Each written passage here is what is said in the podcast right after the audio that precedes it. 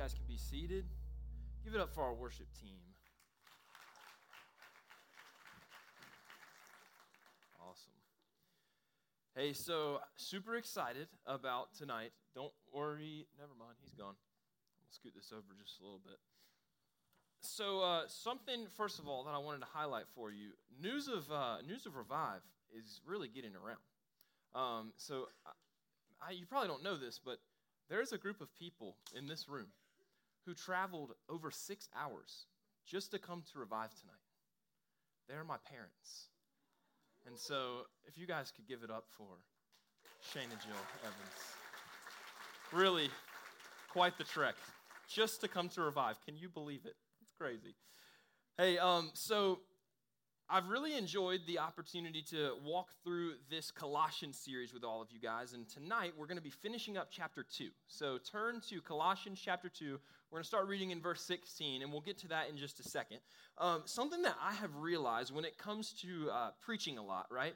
Um, so I get, I get an opportunity to preach often, um, of course, to you guys and then different uh, environments and things throughout our church. And one thing that I've noticed as I've been uh, preaching more and more is that things will happen in my life and it's like, as soon as they happen, not, not everything, but certain things, as soon as they happen, you kind of go, that's going to be a sermon illustration one day. And I'd like to share one of those moments with you if that's okay. All right, so um, a couple months ago, actually, it was about a year ago, um, last, last fall, um, me and a, a good friend of mine, uh, his name rhymes with Mac Fleming. Mac and I were at church. Uh, he was helping me out in the office one day, and uh, we were looking for something for Revive. I think we were looking for Revive signs, like, you know, the things that we hang out or hold up in, on uh, First Impressions.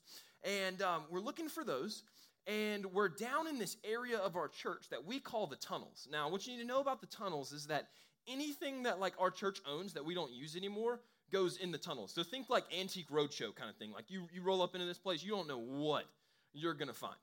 And so we're searching through everything. I'm kind of on this end uh, of the room. Mac is over here on this end of the room. And, and I'm looking through things, and he's looking through things, and we're trying to find these signs, right? Well, it's not too long into our search that I hear this like weird clicking noise. I'm like, Mac, I look. Mac's like leaning over some shelf doing something. So I kind of go back to, to looking for whatever sign or whatever I was looking for. And I hear him go, Oh no. What Mac had done, that clicking noise that I heard, was a pair of toy handcuffs. You know, like little plastic toy handcuffs.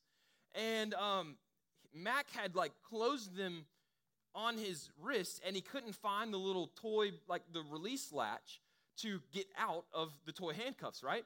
And so I go over to him and, uh, you know, of course, like any good friend would, I make fun of him for a second and I don't help him.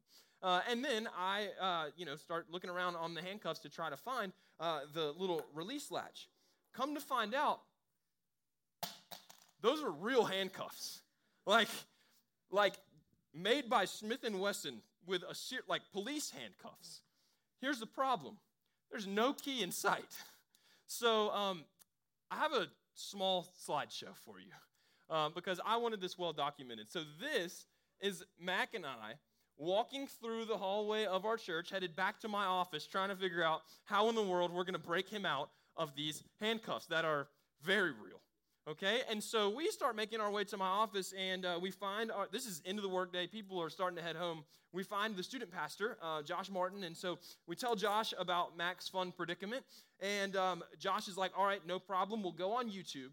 We'll get some paper clips, we'll figure out how to bust him out of these handcuffs. Can't be that hard. Like an hour later, we learned that you're not getting out of handcuffs with a paperclip. I don't care what the movies say, like, it's just not happening, okay? So there's also, I think, a, a picture of us.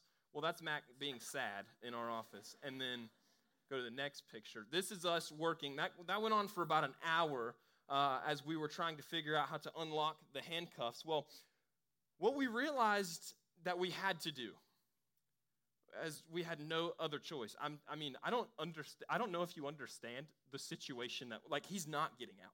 There, there's no way. So we're like, we got to call the police.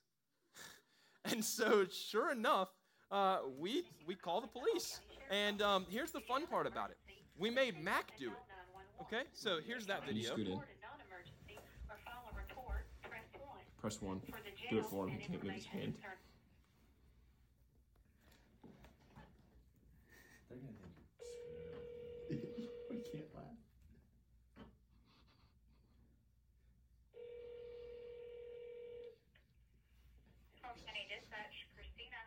Hey, this is Ma- this is Mac Fleming. Um, I've seemed to have a predicament here. I found a what I thought was a fake pair of handcuffs, and I put them on, and they seem to be not fake. And so we've tried putting a paperclip in them; it won't work. Thank you for calling the Hall County Sheriff's Office. All right, you you can uh, you can you can either go back or go forward. I'll tell you the next part of this myth was us waiting for the police to arrive for uh, about 30 minutes. Turns out when you lock yourself in a pair of handcuffs, there are like other things that somehow are more important than that. And so they're out there, you know, fighting crime, and we're just waiting for the police to arrive. Um, so we wait for a little while, and sure enough, they're on the way. And then I, I remember it was so funny. It was like blue and red lights just over the horizon. Here they come. And so we walk out to meet them. You can go to the next picture. Uh, there's Mac uh, getting freed uh, by the kind officer who, believe it or not, not amused at all. Did not think that this was funny. Um, I, I was like, hey, do you mind if I video? He was like, looked at me. He looked down at Mac, or looked over to Mac, looked down at the handcuffs, and just kind of shook his head and then started unlocking him. And then you can go to the next picture freedom. Now, here's where I knew it was going to be a sermon illustration. Mac experiences freedom. He's, he's out of the handcuffs.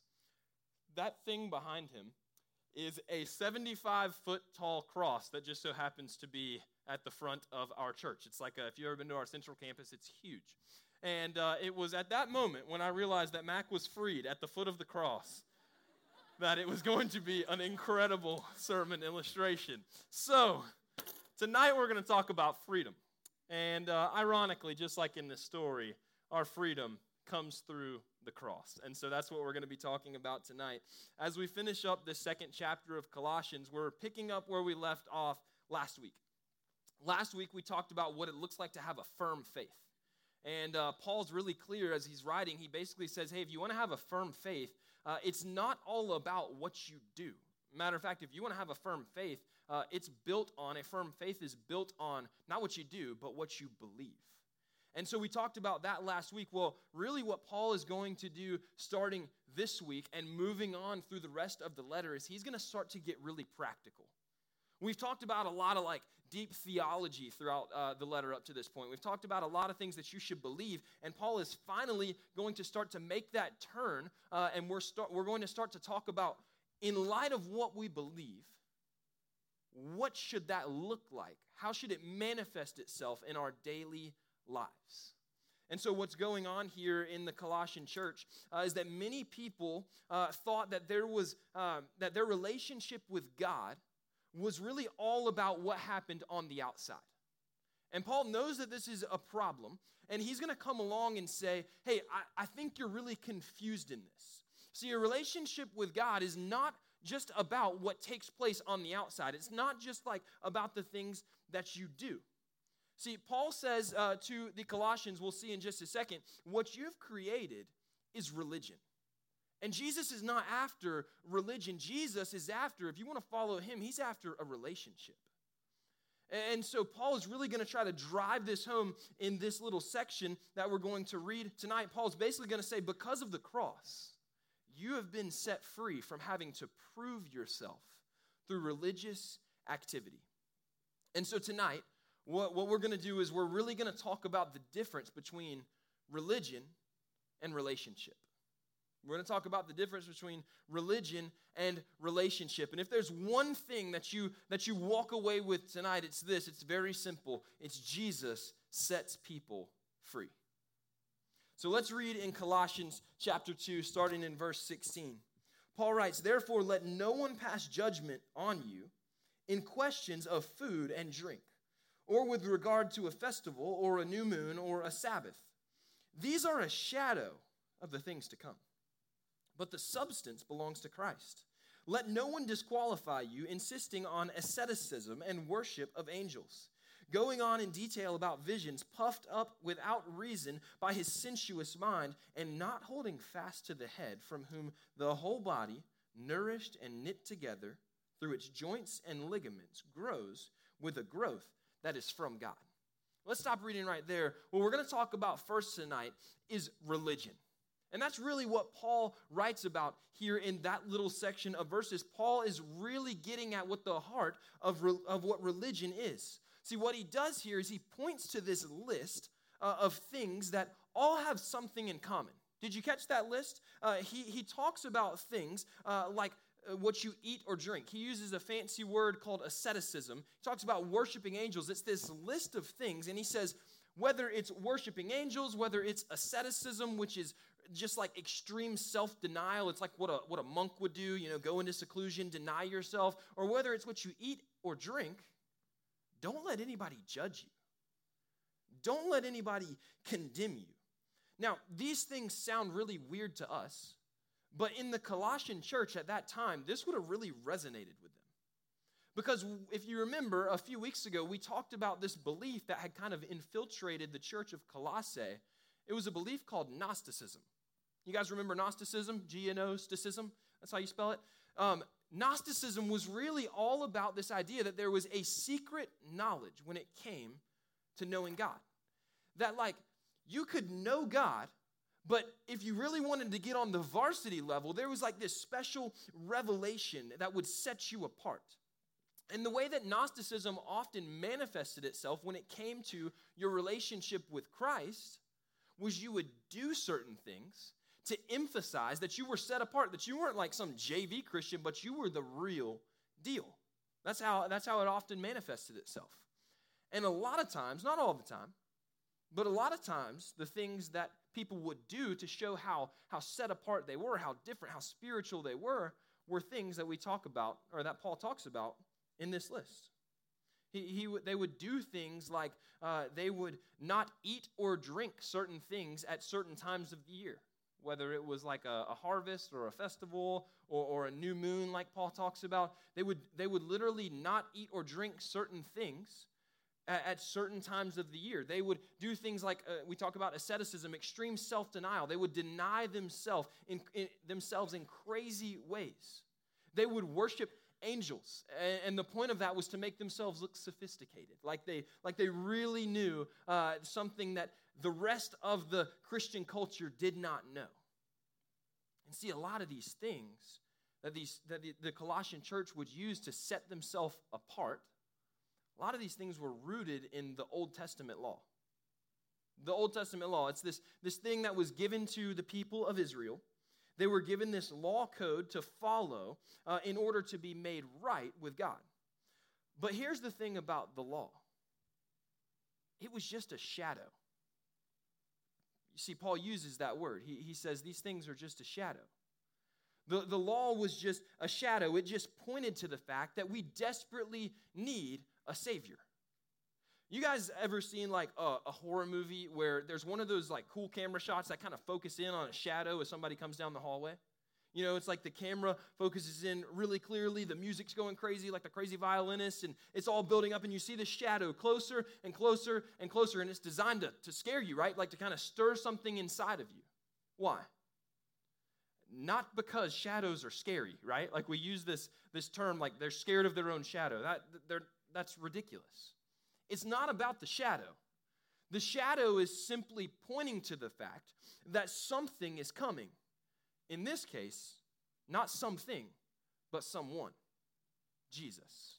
That's what the law was. It pointed to the fact that there was a Savior that was on the way, and his name was Jesus. And so, what Paul is saying here, he's saying, don't get caught up in the shadow, get caught up in the substance. He's saying, don't pretend that the thing that was supposed to point to a Savior is the Savior.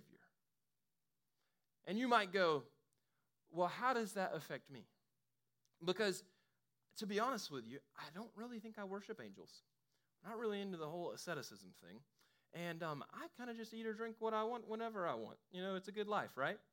Well, while this was kind of the way that this problem manifested itself in the church at this time, in the same way that people then confuse shadow and substance, so do people today. When we think that following Jesus is more about religion than a relationship.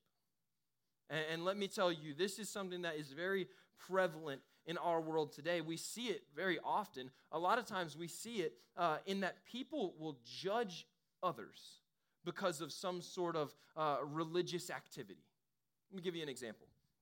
I can remember whenever uh, I was I was younger. Uh, I was probably like early middle school, and um, I remember I was spending the night at a friend of mine's house because we were going to do something at the church that he went to the following day. Now he went to a church that um, you know I had never been to before, and and it was a, it was a good church.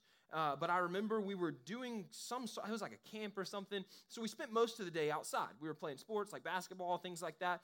And I remember halfway through the day, we ended up going inside of the sanctuary to pray.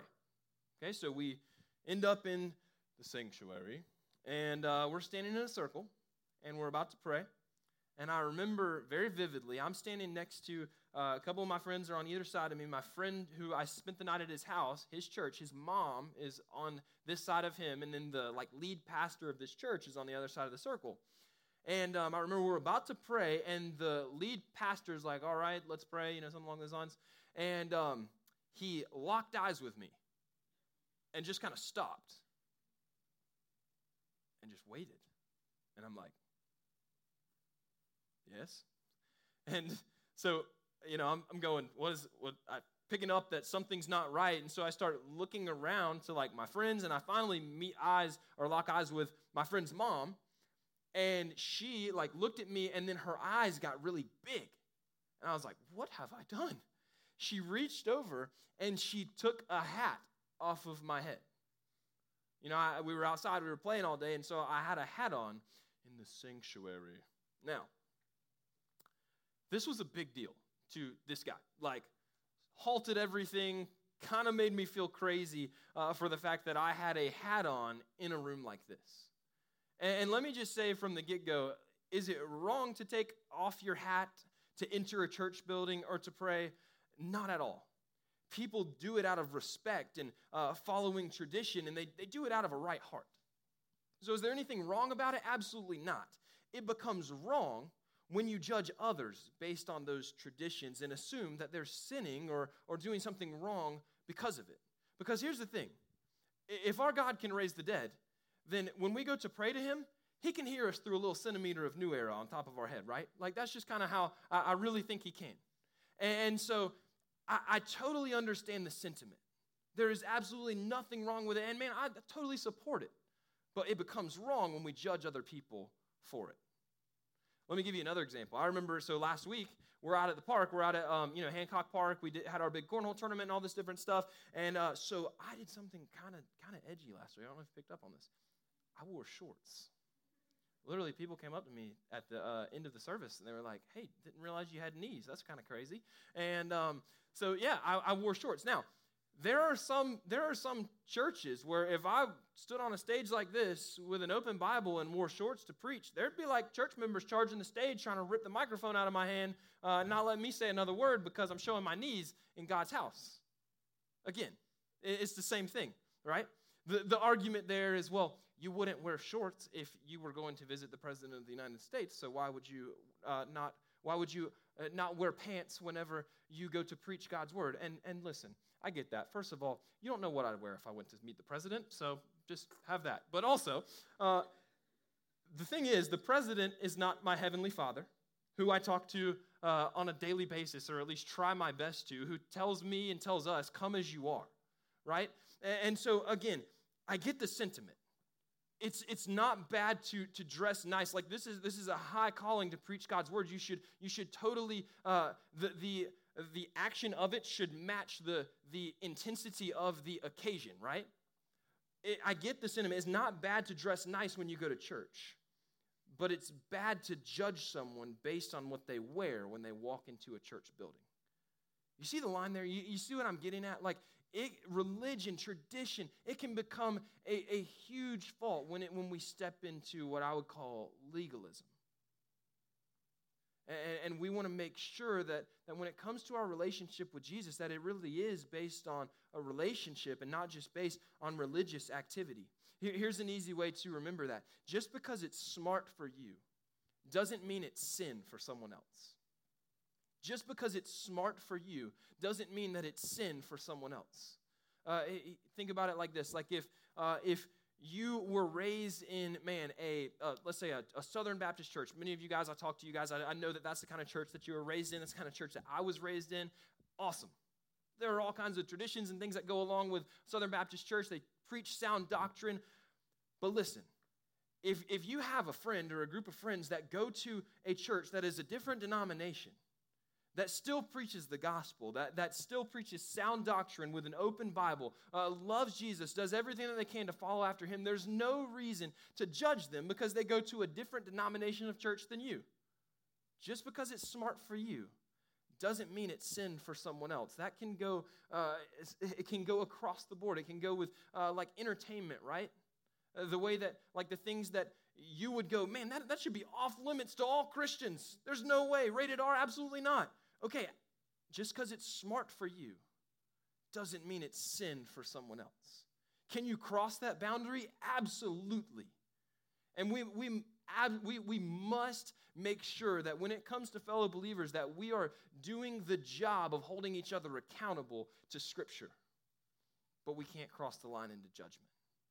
We can't, uh, we can't cross the line of basing a relationship with God around religious activity. Just because it's smart for you doesn't mean it's sin for someone else.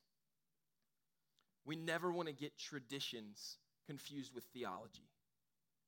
We never want to get traditions confused with theology. You know, we can so easily get to that place.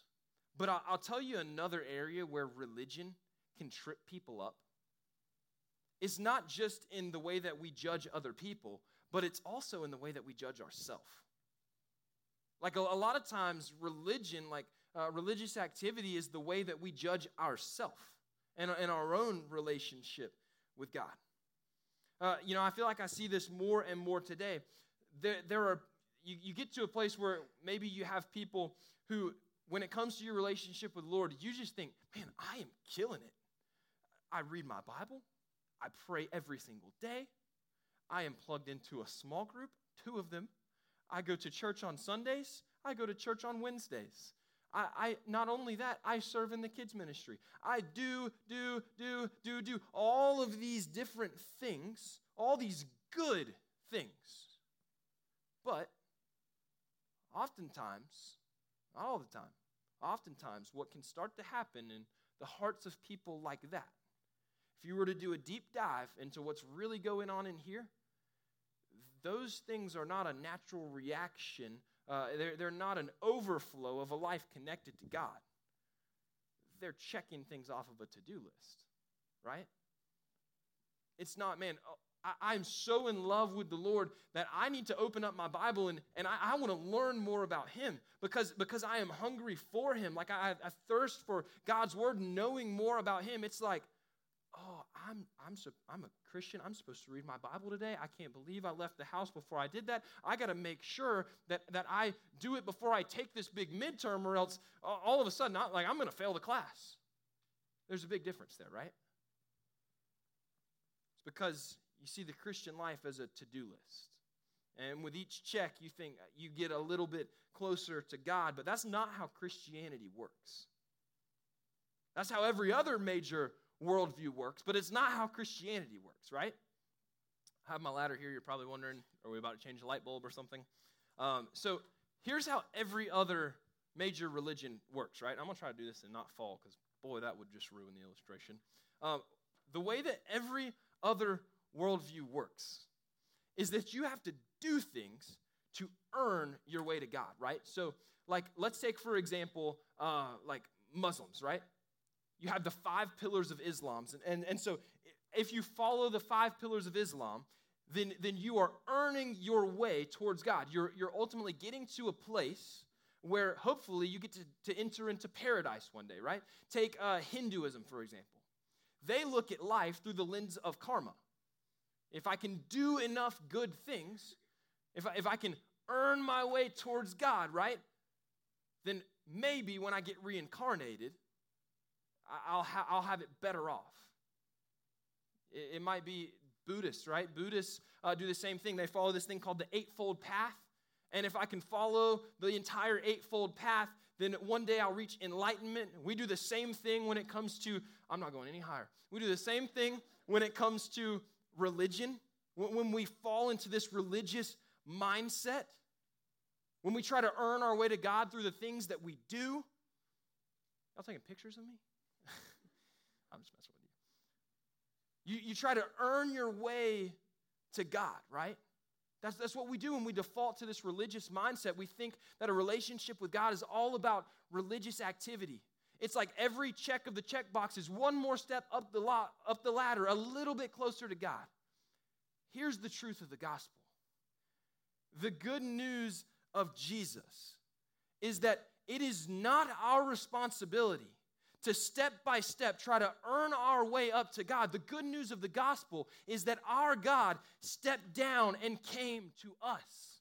That God sent his only son Jesus to us. We don't have to earn our way to Him. We don't have to do enough things uh, that someday, hopefully, we can measure up to what we've been called to. God sent His Son Jesus down to us so that we could accept His free gift of salvation and be made like Him. It's not about earning a right to be with God, it's about the fact that that has been given to us in the form of a free gift through Jesus. That's the good news of the gospel. Following Jesus is not about religion, it's about a relationship. It's that Jesus worked to get to us so that we don't have to work to get to Him. So many people work and work and work to get to Jesus, to, to do enough things to get themselves to God. But the, the incredible news of the gospel is that Jesus already satisfied that work. He worked to get to us so that we don't have to work to get to Him. We talked about religion. Let's talk about relationship. That's what religion looks like. But what, is, what does relationship look, look like? Read in verse 20 with me. It says, If with Christ you died to the elemental spirits of this world, why, as if you were still alive in the world, do you submit to regulations? Do not handle, do not taste, do not touch, referring to all things that uh, perish as they are used, according to human precepts and teachings. These have indeed an appearance of wisdom in promoting self made religion and asceticism and severity to the body but they're of no value in stopping the indulgence of the flesh. Let's talk about relationship. That's what Paul is, is getting at here. He makes it very clear that when you begin a relationship with Jesus, something changes. Paul says in, in, in verse 20, he says, if you're with Christ, you, you died to, or in other words, you are set free from the things of this world. You, you've been set free. You're no longer walking around in bondage, right? You, you have been set free. And before we know Jesus, we're, we're not set free. We're enslaved to the things of this world. We're enslaved to sin. We are held captive uh, by the enemy. We have no power to defeat or resist sin in our life. And because of our sin, there's this great divide this chasm, this, this uncrossable gap between us and God, B- between a sinner and a holy, sovereign God of the universe. And because of our sin, there is no way across that chasm, that divide. And you might say, well, I, I, I don't know that I've ever made that decision to follow Jesus. But to be honest with you, like, I really don't feel enslaved to anything. Matter of fact, life is kind of going okay. Like, I don't feel like I'm a slave to anything. It's funny that you say that because in John chapter 8, Jesus has a very similar conversation with his disciples. Jesus says something in John chapter 8, verse 31, that's a pretty famous verse. He says uh, basically, hey, if you know the truth, then uh, if you know me, then you know the truth, and the truth will set you free. To which the disciples look at Jesus and they're like, hang on a second, Jesus. We're sons and daughters of Abraham. Like, we've never been enslaved to anything in our life. And Jesus, in John chapter 8, verse 34, it says this Jesus answered them, Truly I say to you, everyone who practices sin is a slave to sin. In other words, every single person who has ever made the decision to break a, law of God, whether it's a small lie, wh- whether it's a big uh, consequential mistake, uh, if you have made the decision to, to break God's law, to go against God's word and what He commands for you, if you have sinned in any way, according to Scripture, you are enslaved to sin. There's nothing you can do to cross that divide, to, to span that chasm. There's nothing. The best shot that you have is to hope that you can do enough good things, which according to God's word are just like filthy rags. You can do enough good things to, to maybe cross that divide. And, and I'll just go ahead and tell you what you're going to do if you get to the end of that search is you'll realize there's not a thing you can do. That is an uncrossable divide. It's something that in our sin, there is no way for us to cross. But the good news is that God, we, we don't have to earn our way to Him, that God sent His Son down to us. That, that that gave us a way to cross the divide when Jesus went to the cross on our behalf. So Paul says in these verses, he says, You've been set free from a life that uh, is about religious activity. He says, If you died to the things of this world, in, in verse 20, if you've died to the things of this world, why then do you still follow the religious systems created by the world? Don't taste, don't, uh, don't touch, all, all of these different things. See, there was once a time in your life when you were enslaved to sin with, with no way to help yourself. We talked about that. But because of the love of a heavenly Father that you, that you did not deserve and could do nothing to earn, because of a love like that, God sent his son to die in your place and unlock the chains that held you captive. Is that not exciting to you guys? Like that is that is absolutely incredible news. See, what that means is that following Jesus is no longer based on activity. It's based now on identity. It's based now on the fact that, that if you make the decision to place your trust in Jesus, that your identity changes. You're no longer enslaved to sin, but you're a child of God. Uh, following Jesus, a relationship with Him, is not based on activity. It's not based on all the things that you do, it's based on your identity as a child of, a son, or a daughter of the Most High King. In, in the book of Matthew, Jesus teaches this exact same lesson to the Pharisees. Now, the Pharisees are a group of people that maybe you've heard about before, uh, but their kind of MO is that the Pharisees are all about putting on a good show. They are all about trying to make themselves look impressive. Literally, when it comes to the Pharisees and their relationship with God, they create rules. Like human rules, like that they that they made up. And they would follow those rules to try to make themselves look extra spiritual. And then if you didn't follow those rules that they made up, they judged you because of it. I mean, the, Pharaoh, or the Pharisees are, are a, the spitting image of the religious mindset. They're exactly the thing that we're talking about. And, and what Jesus says to the Pharisees, uh, he basically tells them that is not how a relationship with me works. Let, let me read it for you. Jesus says, Woe to you, scribes and Pharisees. He calls them hypocrites. He says, You clean the outside of the cup and plate, you, you clean the outside, but inside, you're full of greed and self indulgence and self indulgence. You blind Pharisee. First, clean the inside of the cup and the plate, that the outside also may be clean. Jesus says a relationship with me, it's not outside in, it's inside out. It doesn't start from the outside you put on a show, you do all these things, and then, and then you start to look a little better on the inside. That is not how this thing works. Jesus says, No, I'm here to change you from the inside out. And so, if the way that you try to go about this thing is to make yourself look all great on the outside and just hope that you'll buy into that lie on the inside, you're not getting anywhere. That's religion.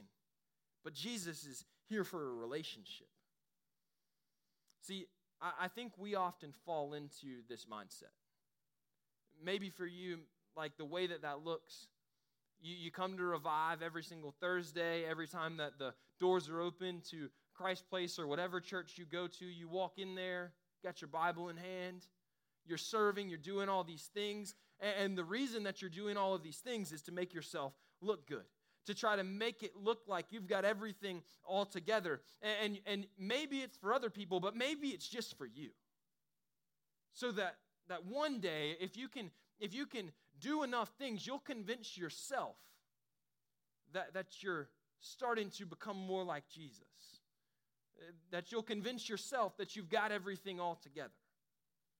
And that, that is not at all how this thing works. It's not outside in, it's inside out. That's what Paul talks about in, in verse 23, right? He says, These things, they have an appearance of wisdom. So to everybody else, you could look like you have it all together. But you know what Paul says later on in that verse? Not only do these things have an appearance of wisdom, Paul says they, ha- they are of no value. None. Works done for Jesus with, the, with a heart that is not for Jesus are of no value, according to Scripture. He's after your heart, He's not just after your hands. Jesus wants a relationship with you. He's not just looking for you to be a good follower of some religion and try to, to take all the steps to get closer to Him. Paul says putting on a show may make it look like you have it all together, but it's of no value. A relationship with Jesus changes you from the inside out. The way that Jesus would say it is when you clean the inside of the cup, the outside takes care of itself. We're after a relationship. You, you don't do all of these religious things to try to get close to Jesus. What's supposed to happen is that Jesus comes into your heart. And, and over time, you start to fall in, more in love with Him. And you do these things not, not because you're obligated to, but because you just can't help it. It's a natural byproduct of a life connected to Him. That's, that's the difference between doing these things for religious gain and doing these things in light of a relationship. It's inside out. I'm going to invite the band back up. We are tonight spending a lot of time talking about a very serious problem the problem of, of doing everything for religious gain. Not for a relationship, but for, for religious gain. And I wonder if you were to really examine your heart, if you were to stop tonight and, and not just make this another one of these nights where, where you come and you, you, you hear some good stuff and you're like, all right, I feel good, and you charge back into the world, and then you know things look the same 20 or look, look, go back just to the way that they were 24 hours later. Tonight, I want you to really stop and examine your heart. And I want you to ask, which way do I lean? Like, am I more looking for a relationship or have I been chasing religion? Have I been chasing activity or have I been chasing identity? Which is it? Which one are you in? Or are you, uh, are you building religion or are you building relationship? Are you stuck in this rhythmic, mechanical, systematic, legalistic, going through the motions kind of Christianity? See, if you're in Christ, the good news is that you've been set free from that. You're no longer a slave to sin. You're no longer enslaved uh, by the world. Galatians chapter 5, verse 1 has one of my favorite verses in all of Scripture. It says, So Christ has truly set us free. But then it says this Now make sure that you stay free and don't get tied up again in slavery to the law. See, I wonder if there's not some people in here tonight that, yeah, you've made that decision and you are free, but you're living still in bondage because you're in pursuit not of a relationship with God, but, but some religion where you try to earn your way to God. Where do you land tonight? Are you in a place where maybe you don't judge yourself on religious activity, but you judge others? You hold other people to certain traditions that honestly you've created yourself, that they're not in here? If that's you, I mean, how could your love for other people look different if that was the case? I, I would assume tonight, too, that not only are, are there people in the boats that we just talked about, but I think also tonight, there's probably people in here that you, you don't know Jesus. Like, you're, you're realizing for the first time tonight that what you've been doing your whole life, you thought you were following Jesus, but, but you were really pursuing some religion. And if all you've ever done is tried to earn your way to God by the things that you do, you don't, you, you don't have a relationship, you just have religion. And that's not what Jesus is after. If you want to get to Him, if you want to cross that divide, it's a relationship with Him. And that comes through placing your trust in the work that He did for us on the cross, paying the punishment for our sin that we could not even come close to paying, and settling the score, giving us an opportunity to spend eternity with Him in heaven. And so here's what I want to do tonight. It may feel a little weird for some of you. We've done, uh, you know, similar things before, but I really want to spend a, uh, just a moment praying for two groups of people. And here's how I kind of want this to go. I, I'm, I, I want to know, and I don't need like a stand up and it's, it's me. Just a simple hand raise will do. I want us all to bow our head, close our eyes, no one looking around. And if you would say, man, I am in that camp where I have been spending so long pursuing a religion over a relationship. I'm not saying you don't have a relationship with the Lord. I'm saying if you have made religion more of an emphasis than a relationship. Not that you don't trust Jesus, not that you're uh, not going to heaven, spending eternity with Him one day, but yeah, I fall into that category where I have placed activity over my identity. If that's you, I would love an opportunity to pray over you. And I would just invite you to slip your hand up. It's not like, a, hey, I'm not saved. That's not what this is. Hands all over the room. Again, heads bowed, eyes closed, all over the room. Let me pray for you. And then I want to pray for another group of people. Father, if I was sitting in one of these seats, I, I would just like all of these students, have my hand up as well. Lord, it is so easy to fall into, uh, uh, God, this, this trap of doing things to check off a box. God, not out of, uh, not out of a, relationship, but out of some obligation. And Father, I pray tonight for myself, for all of these students, that we would come back to simply chasing after you, to the simplicity of the gospel. That this would no longer be about religious gain. That it would no longer be about trying to earn our way to you because, God, you sent your Son to us for the very purpose of us not having to do that. So, Lord, I pray that we would trust in that. I pray that you would change hearts tonight. I pray that we would break out of this cycle, that you would do a work, Holy Spirit, uh, one that only you can do. I pray that you would move in power. It's in your name I pray. Amen. There's another group of you. And heads bowed, eyes closed. Sorry to have you in the dark for so long. There's another group of people.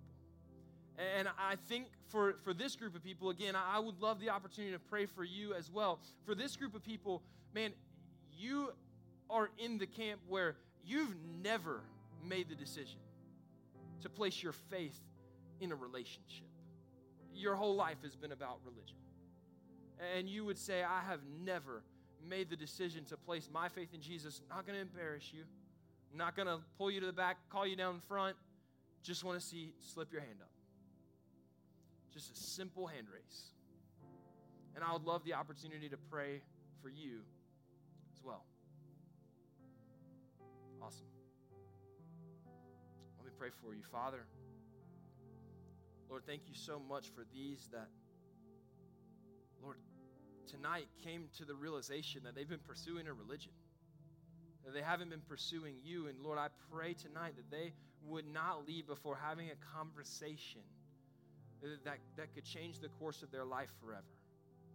God, that they would make the decision before they walk out these doors tonight to place their faith in you and the work that you accomplished through your Son on the cross. Lord, we love you. And, God, we're so grateful for the way that, that you came to us and didn't expect us to come to you. Father, it's in your name we pray. Amen. Well, listen, y'all, I want to I wanna invite you to stand. If you're one of those people that just raised your hand, I'm going to be down front, and I, I would invite you to uh, come on down. I'd love to have a conversation with you about what it looks like to place your faith in Jesus.